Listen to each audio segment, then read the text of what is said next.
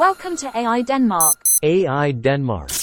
Tonight, we take you inside the headquarters of a small company in San Francisco called OpenAI, creators of ChatGPT. Den tredivte juni er det seks måneder siden OpenAI launchede ChatGPT til offentlig brug. Seks måneder er jo virkelig ikke lang tid, når man tænker på alt det, der er lavet med A I, og ikke mindst alt det, der er sagt og skrevet om A I i den tid. Jeg havde egentlig tænkt mig at vente med at markere det her jubilæum, til der var gået et helt år, men der sker simpelthen så meget for tiden, at det føles forkert at trække den så længe. Det er ikke ofte, man oplever den slags omvæltninger, for det er svært ikke at tænke på launchen af ChatGPT som en form for revolution. Ja, der var selvfølgelig avancerede algoritmer og også generativ A I inden ChatGPT, og der er sket meget siden med nye modeller og konkurrenter osv., men den tredivte november to tusind og toogtyve vil nok i mange år fremover blive set som en vigtig dato. Lad os så bare håbe, at det ikke bliver den dag, der engang i år to tusind og syvogfirs eller deromkring, bliver markeret som dengang maskinerne tog magten. Velkommen til A I Denmark, en podcast om kunstig intelligens set med danske briller. I denne episode der tager vi, trods det lille jubilæum, en pause fra de mere avancerede A I-systemer. For ja, G P T stjæler overskrifterne, men under overfladen kværner algoritmer af mange forskellige slags. Man skal nemlig ikke glemme, at såkaldt kunstig intelligens er en paraplybetegnelse for et bredt spektrum af teknologier, og at det er blevet anvendt mange steder i lang tid allerede. Et af de steder, hvor algoritmerne for længst har påvirket vores liv, og som altid på godt og ondt, det er i de situationer i hverdagen, hvor vi skal vælge.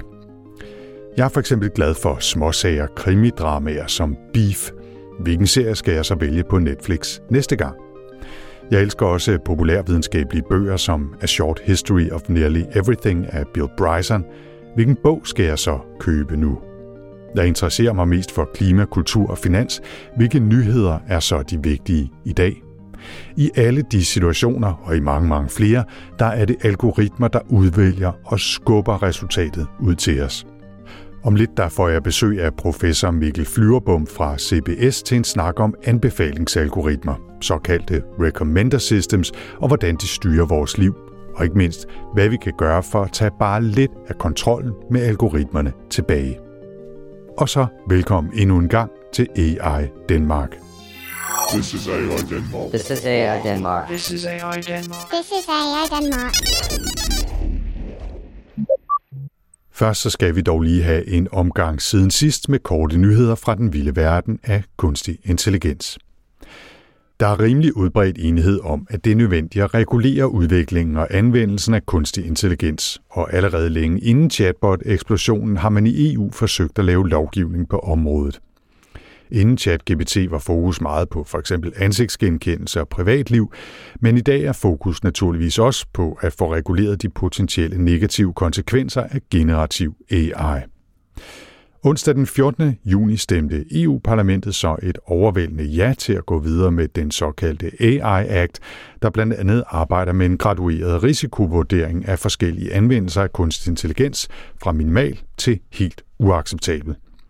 Mere konkret nævnes for eksempel predictive policing, algoritmer, der er målrettet børn, og manipulerende recommender systems, altså de her anbefalingssystemer, som vi skal høre meget mere om lige om lidt.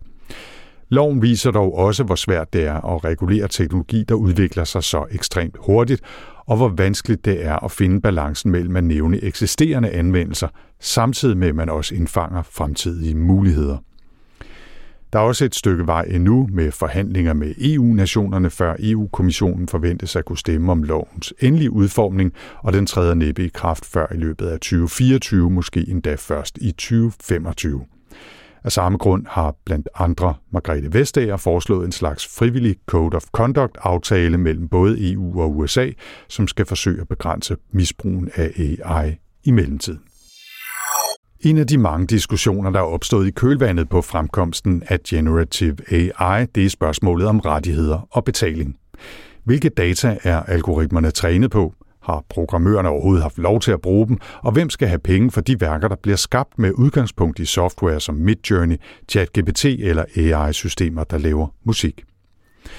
Adobe, firmaet, der blandt andet laver Photoshop, er dog så sikre på, at de har styr på juraen i deres egen generative A I-værktøj Firefly, at de nu siger, at de vil betale for omkostningerne, hvis virksomheder, der anvender Firefly, senere bliver sagsøgt for copyright-overtrædelser efter at have brugt softwaren. Ordningen gælder dog kun virksomhedskunder.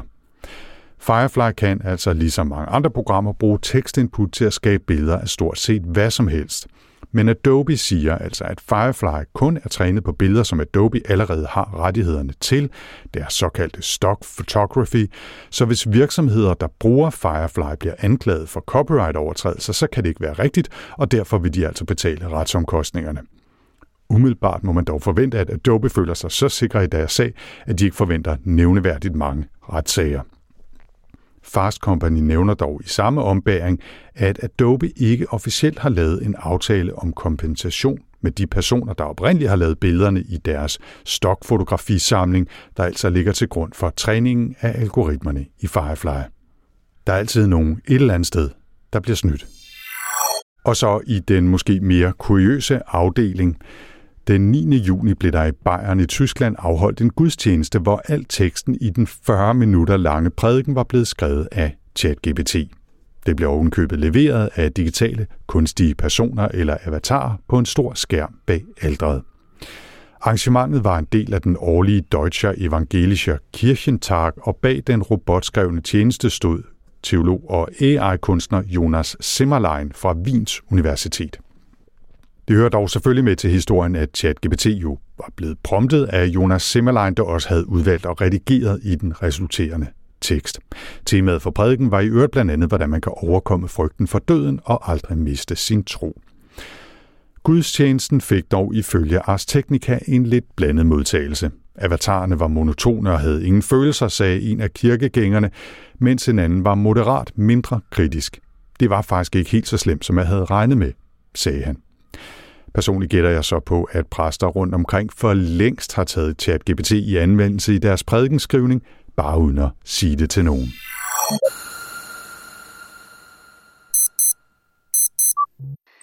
Og lad os så komme i gang med dagens tema, nemlig det som på engelsk, og måske også på moderne dansk, hedder recommender systems eller anbefalingssystemer. Det er de algoritmer, der på godt og ondt hjælper os med at holde os opdateret med venner og familie på sociale medier, med at købe nye bøger på Amazon, finde en kæreste på en datingside, navigere i tsunamien af online-nyheder og meget, meget mere. Sagt helt firkantet, så findes der to typer af de her anbefalinger. Indholdsbaserede systemer er dem, som er blevet til på baggrund af ting, du tidligere selv har set, lyttet, læst eller købt. Kollaborative systemer er dem, som kigger på andre, der har læst, lyttet, købt, set noget, du også har brugt, og så anbefaler der ting, de også har læst, lyttet, købt osv. I praksis så anvender mange systemer dog en form for hybridmodel af de her to. I en verden af superavancerede samtalerobotter, der er recommender systems måske ikke det mest hotte eller sexede, men de er på mange måder en af de centrale mekanismer i vores digitale liv, og derfor er det pivnødvendigt hele tiden at underkaste dem kritisk analyse, og måske også gøre en aktiv indsats for at fjerne kontrollen med anbefalingssystemer fra tech-giganterne og deres evige kamp for at sælge så mange annoncer som muligt, for nu at sige det helt kort. Professor Mikkel Flyverbom fra Copenhagen Business School er en af vores mest aktive og kompetente stemmer i debatten om digitale rettigheder, tech-giganter, politik og markeder, og han er dagens gæst, præcis for at fortælle mere om de her recommender systems, hvorfor de er så vigtige og ikke mindst, hvad vi kan gøre ved dem. Det er et spørgsmål, der måske i særlig grad er vigtigt i nyhedsverdenen, fordi de historier, vi bliver præsenteret for, jo i høj grad er med til at forme vores opfattelse af virkeligheden og skabe vores mening om samfundet. This is A I Denmark. This is A I Denmark. This is A I Denmark. This is A I Denmark. Jeg hedder Mikkel Flyverbom, jeg er professor på Copenhagen Business School. Og jeg har optaget de her spørgsmål om digitale forandringer og hvordan vi som samfund kan forholde os til nye teknologier.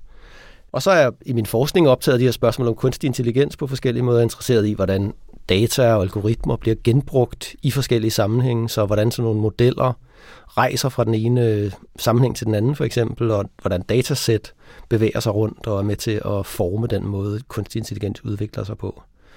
Og så Det her med, hvordan man øh, anbefaler indhold gennem algoritmer og andre former for kunstig intelligens, er noget af det, jeg kigger på. Og det kigger jeg både på som sådan et stort fænomen, vi må forstå, men også som et ret konkret problem eller en ret konkret udfordring for øh, medieproducenter, som i stigende grad gerne vil have kontrol med de der systemer, de anvender til at øh, anbefale nyheder og andet indhold til deres læsere. Hvad er det sådan introducerende eller overordnet, vi taler om her?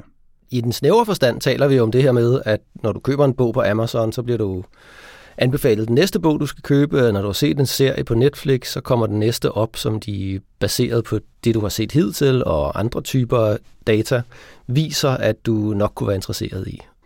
Du får anbefalet ruter på Google Maps, du får anbefalet øh, sange på Spotify, øh, alle mulige sammenhæng. Så det er sådan i den snævre forstand, at alt muligt indhold bliver ligesom skubbet i vores retning.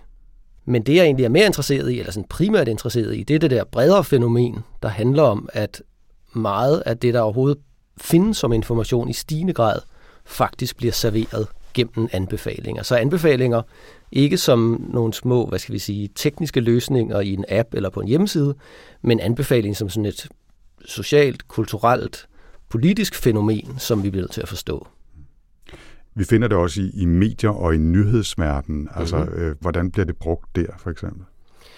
Det er jo sådan noget med, at øh, de fleste aviser, hvis du går ind på deres hjemmeside, så bliver den forside, du ser, bliver sådan set genereret i det øjeblik, du klikker ind på politikken punktum d k eller ekstrabladet punktum d k.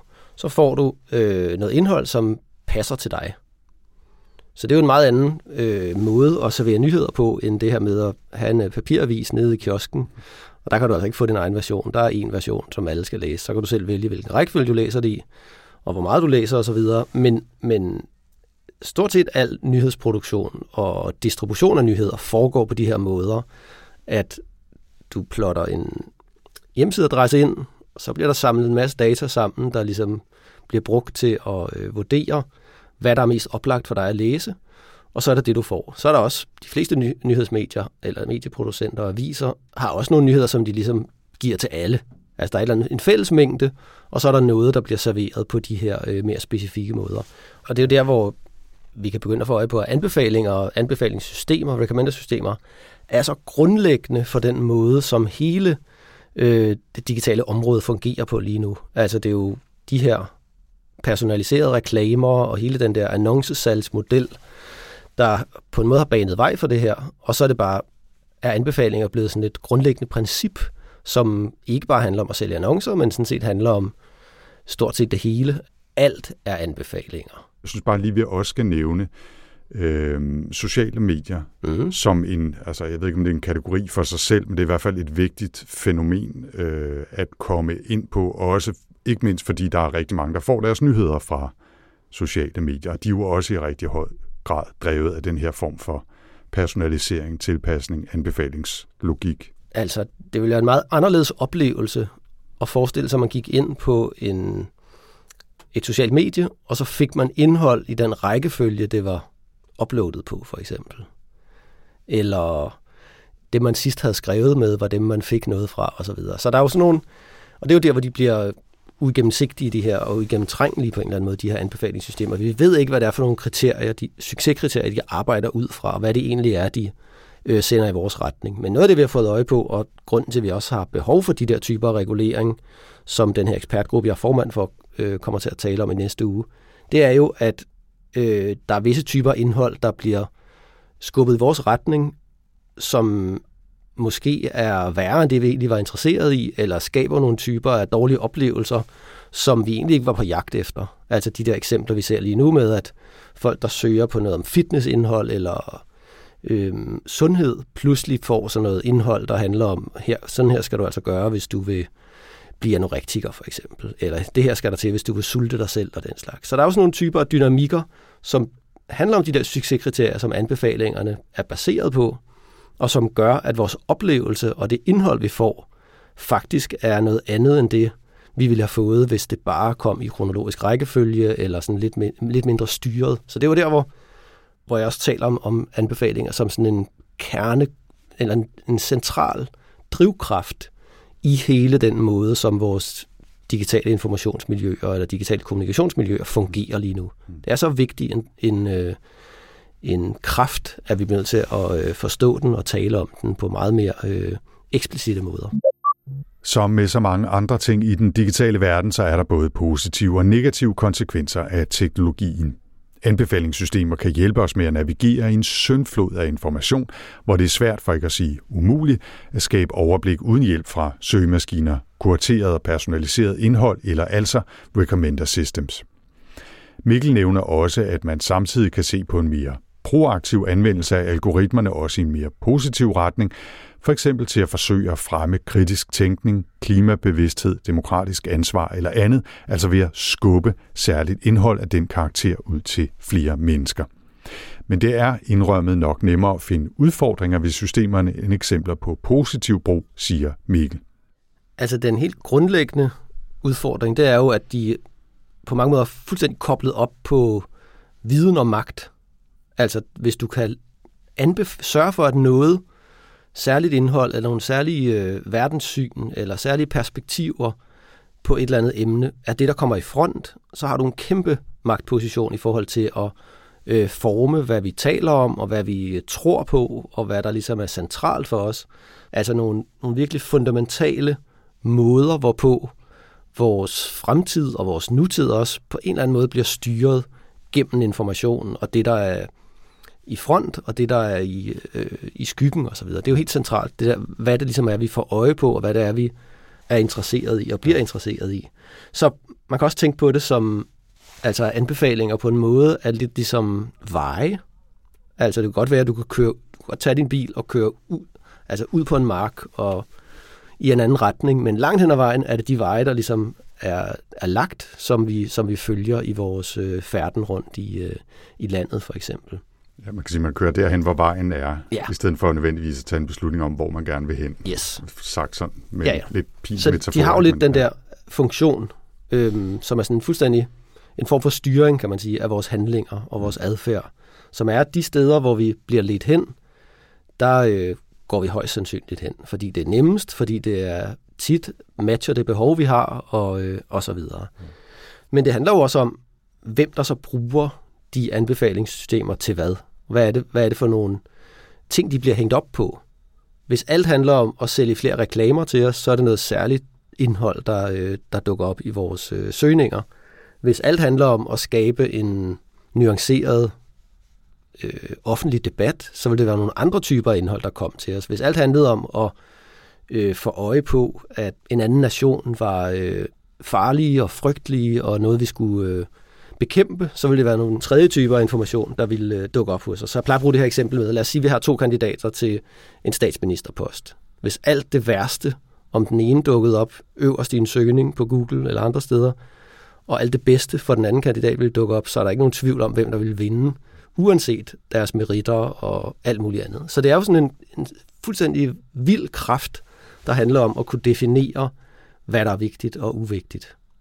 Og det kommer også til at have alle mulige typer af afledte effekter. Lad os sige, noget særlig musik bliver defineret som det, som Spotify synes er allerbedst og vigtigst lige nu. Så tror jeg om tyve, tredive, fyrre, halvtreds, hundrede år, så vil der være genre, som er formet af Spotifys anbefalinger. Det er jo derfor, vi taler om sådan noget Spotify Core eller streambait pop, som tager særlige former. Så det er jo også, det har jo sådan lange, lange tråde ind i hele vores kulturudvikling og hele vores måde at tænke politik og valg og demokrati og alt muligt andet. Hvad er det for nogle ting ved det algoritmiske eller det A I-agtige i de her systemer, som gør, at det er måske særligt problematisk? Det handler jo om, at øh, det bliver sværere og sværere at forstå, hvad logikkerne bagved er, eller hvem der er, der ligesom øh, kontrollerer det her. Så igen, hvis vi tager, bruger nyhedseksemplet.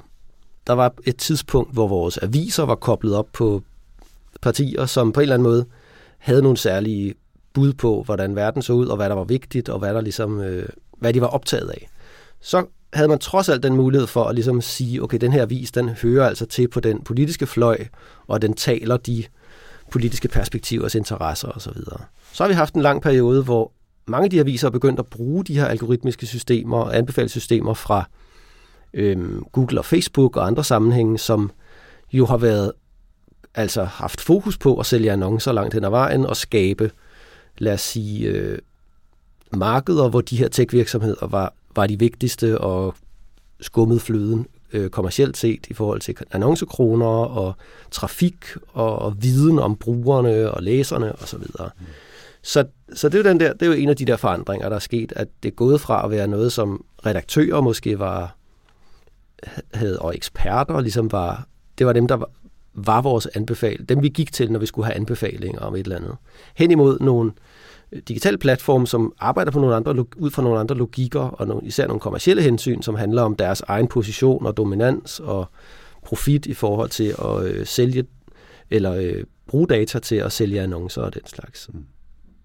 Det jeg tænker her, det er, at det som samfundsmæssigt måske for mig at se, er det det vigtigste problem at takle her, det er i virkeligheden, hvilken logik, der anvender de her anbefalingsalgoritmer, mm. fordi man kan skrue op og så faktisk bruge de her typer af anbefalingssystemer til at give folk noget, som gør dem mere oplyst i forhold til klimakriser, eller mm. demokratiske debatter, eller øh, nærdemokratiske behov, eller, eller hvad det nu kan være. Men at det i virkeligheden den der sådan øh, annoncedrevne, hardcore øh, tech-kapitalistiske baggrund bag algoritmerne, der har medført deres misbrug. Mm-hmm. Er det, er det forsimplet, eller øh, giver det mening? Altså, der er i hvert fald plads til og behov for, at vi tager den diskussion nu om, mm. hvad, at anbefalinger kan se anderledes ud. De kan være hængt op på andre øh, formål og andre succeskriterier, end dem, vi har fået hidtil, som mest handlede om at få os til at bruge så meget tid som muligt på platformene, øh, høst, at give, give dem adgang til så mange af vores data som muligt, og på en eller anden måde ja, fastholde os på forskellige måder. Så det er jo mere det der med, om man ligesom kan indtænke et lidt bredere hensyn end bare mere tid, øh, flere data, mere opmærksomhed med det ene formål at sælge, sælge annoncer eller fastholde folk på den platform. Så det er jo der, hvor vi begynder at få behov for at tale om altså nogle typer af virksomheder, som måske tager et lidt bredere samfundsansvar og også skal måske give os indblik i, hvordan de designer de systemer. Og det er jo også noget af det, der har været problemet, at de har været så lukkede og så uigennemtrængelige og så meget noget, som de her virksomheder talte om som deres forretningshemmeligheder, så vi faktisk ikke har nogen form for indblik i, hvordan det kan være, at de tager den form, de gør, og vi får det indhold, vi får osv. Så, så det er der, hvor vi arbejder på sådan nogle forsøg på at lave tilsyn og uafhængig forskning og andre typer indblik i, hvad der egentlig foregår i de her sammenhænge. Så vidt i hvert fald nogle af de mange udfordringer ved recommender systems, eller måske rettere konsekvenserne af den ukritiske brug af dem, ikke mindst i jagten på profit. Og hvad kan man så gøre ved det?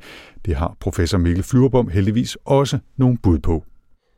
Altså jeg tror, at det der er den bedste vej frem, det er at sørge for, at de her anbefalingssystemer bliver noget, som bliver en del af den kerneopgave eller de kerneværdier, som driver en eller anden given virksomhed eller organisation. Så problemet har jo været, at det har været de her tredjeparter, altså de her platforme, som har ædt sig ind på alle mulige domæner, og blevet, fordi de har givet, os, givet folk øh, fantastiske værktøjer til at få deres musik ud, eller få deres nyhedsindhold øh, bredt ud til alle mulige folk, og få skabt debat om dem osv., så, så er de blevet den her tredjepart, eller den her øh, invasive, nogle, altså nogle gange taler de om som sådan en, øh, en parasit faktisk, ikke? Ja, ja, ja. Som ender med at ligesom undergrave meget af det, som en eller anden virksomhed, eller en nyhedsproducent, eller en, et, et, et pladeselskab egentlig var i gang med. Så jeg tror, vejen frem er at ligesom begynde at udvikle anbefalingssystemer, som er så brugervenlige og så øh, tilgængelige, og noget, som alle mulige organisationer kan forstå og arbejde med, og så egentlig gøre det til del af deres egen forretning. Så det der med at bygge nogle huse på egen grund, tror jeg, er vejen frem, og dermed også nogle anbefalingssystemer, som er drevet af de værdier og det formål og den kerneopgave, som en given virksomhed eller en organisation eller en, det kan også være del af den offentlige sektor, ligesom øh, har som sit udgangspunkt. Så jeg tror, at det simple svar er at sige, I skal, vi skal have nogle organisationer, der er meget mere eksplicit omkring, hvad de vil opnå, hvad deres mål er, og hvad, hvilke værdier de er drevet af, og så give dem nogle typer af teknologiske løsninger, som matcher den der den måde at tænke på, og det formål, de egentlig gerne, eller den retning, de gerne vil gå i. Ja. Jeg synes, det lyder helt genialt. Der vil jeg gerne hen. Hvordan kommer vi derhen? Jamen, det er jo der, hvor vi bliver nødt til at erkende, at det her digitale område ikke kan være gratis, og ikke kan være noget, vi bare kobler på fra dem, der serverer det, til os øh, allermest velvilligt, fordi at de gerne vil have den der parasitrolle. Så det er jo der, hvor vi bliver nødt til at tænke på digitale forandringer som nogle kæmpe store investeringer, som alle mulige typer af aktører bliver nødt til at lave. Altså mange virksomheder, mange organisationer bliver nødt til at investere det, det kræver, og bygge deres eget, deres egne økosystemer og deres egne løsninger. Men det, man kan sige, som de her store platformer har gjort, og hele den digitale udvikling har gjort, det er jo, at de er blevet meget, meget brugervenlige og meget tilgængelige, de her løsninger. Det kræver ikke en femårig øh, kandidatuddannelse, eller hvad ved jeg, og øh, en, et kæmpestort hold af teknikere og så videre, og lave i hvert fald nogle af de her ting. Igen, altså grunden til, at det fungerer så godt for de der store virksomheder, det er selvfølgelig, at de har tusindvis folk ansat til at lave udvikling og tests og så videre. Men jeg tror sådan set på sigt, vi kan komme et sted hen, hvor man kan få nogle løsninger, som er så nemme at tilpasse, at de sådan set kan bidrage til det formål, man, man i forvejen har. Og det vi ser lige nu, som er en interessant udvikling, og som er noget af det, jeg laver i min forskning, i det, der hedder Platform Intelligence and News-projektet, øh, som er at udvikle nogle anbefalingssystemer til danske aviser, som sådan set giver dem noget af den der øh, redaktionelle kontrol tilbage. At de får nogle knapper, de kan dreje på, så du kan skrue op for de kommercielle hensyn, for eksempel. Du kan også skrue op for de demokratiske hensyn, eller de redaktionelle hensyn, som, som, som den avis nu øh, kan have. Så det der med at, at måske komme hen et sted, hvor de der anbefalingssystemer bliver en del af det redaktionelle arbejde, det er noget, det vi arbejder på. Mm. Fordi aviserne har set konsekvenserne af at installere den her tredje part, som ender med at høste alle data, sælge alle annoncer, tjene alle pengene på annoncer, og egentlig vide mere om læserne, end aviserne gør selv. Udover sine mange andre aktiviteter, så er Mikkel Flyverbom også medlem af regeringens ekspertgruppe om tech-giganter, der for ganske nylig udkom med en rapport med fjorten anbefalinger til, hvordan man kan forsøge at regulere de store tech-virksomheder, eller i hvert fald påvirke deres adfærd, i håbet om færre negative konsekvenser i forhold til børn, i forhold til profilering af brugerne osv. Der er en del overlap til nogle af de ting, man specifikt kan gøre, også i forhold til recommender-algoritmer, og Mikkel fremhæver især to af anbefalingerne fra ekspertgruppens rapport. Det, der er mest interessant i de anbefalinger i forhold til det her med recommender-systemer og hele sådan anbefalingsproblematikken, det er dels et forslag om at have sådan en, at man skal have mulighed for at have en sådan form for neutralitetsknap i, i for eksempel, lad os sige, Instagram eller Facebook, at du kan trykke på den knap, og så får du sådan set bare indholdet i den dødkedelige rækkefølge, det er uploadet. Og øhm, det er ikke sikkert, at det bliver så sjovt, som det var nu, og så videre, men det betyder også, at du får sådan en mere en kedelig, men også mere neutral oplevelse, og dermed ikke får serveret indhold, eller bliver, får presset indhold, opranket indhold i din retning, som du måske ikke var interesseret i, eller som du ikke, ikke har lyst til at være. Så det er en måde at ligesom melde sig ud af det der anbefalingsræs. Noget. noget andet, vi taler om, er at øh, foreslå, at sådan nogle, det vi kalder sådan nogle fastholdelsesmekanismer, er slået fra som udgangspunkt.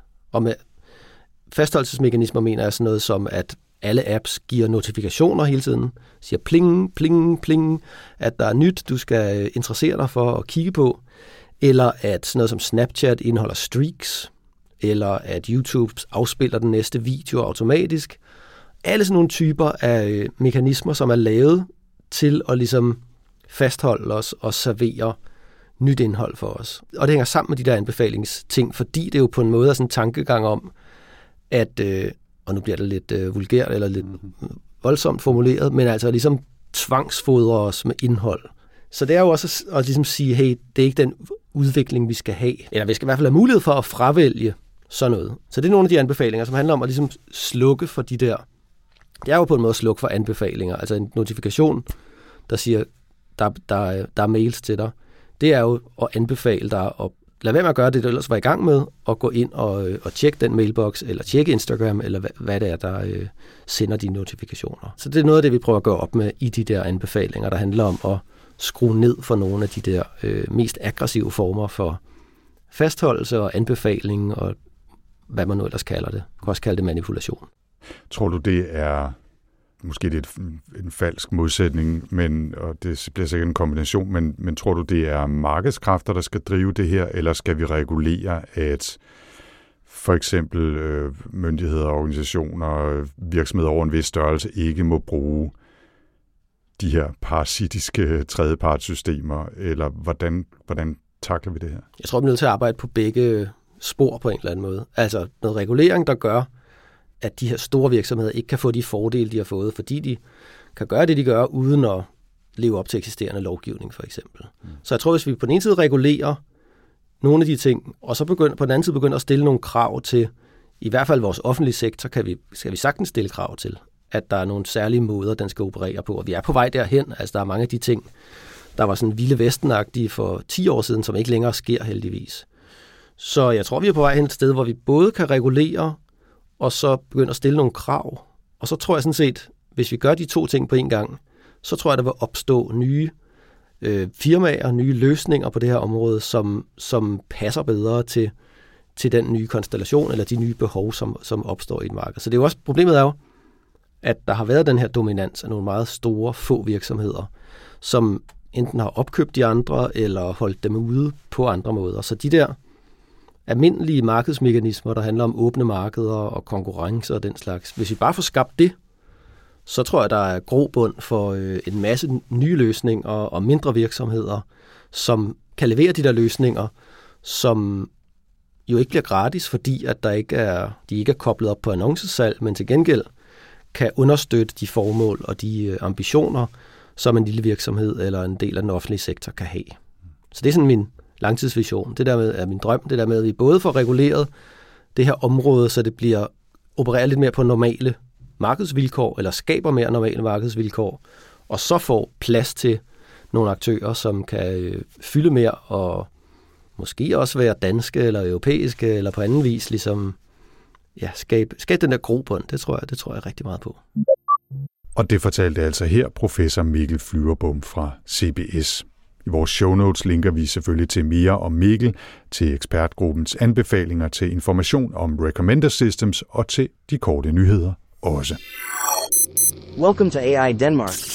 En podcast om kunstig intelligens set med dansk briller. Med det slutter denne omgang A I Denmark. Podcasten vender tilbage igen den sjette juli med en sidste episode inden sommerferiepausen, og så dukker vi op i dit feed igen i midten af august. Partnerne i A I Denmark-projektet er Teknologisk Institut, Alexandra Instituttet, Aalborg Universitet, Danmarks Tekniske Universitet, Københavns Universitet, I T-Universitetet og Innovation Center Danmark, Silicon Valley. Projektet er udviklet i samarbejde med og støttet af Industriens Fond. Hvis du vil vide mere om A I Denmark, kan du besøge a i denmark punktum d k, og hvis du vil skrive til os med idéer, kommentarer eller andet input, så er du meget velkommen til at kontakte os på mailadressen a i d k bindestreg podlab punktum d k. A I Denmark er produceret af Podlab, og jeg hedder Anders Høgh Nissen. Tak for denne gang.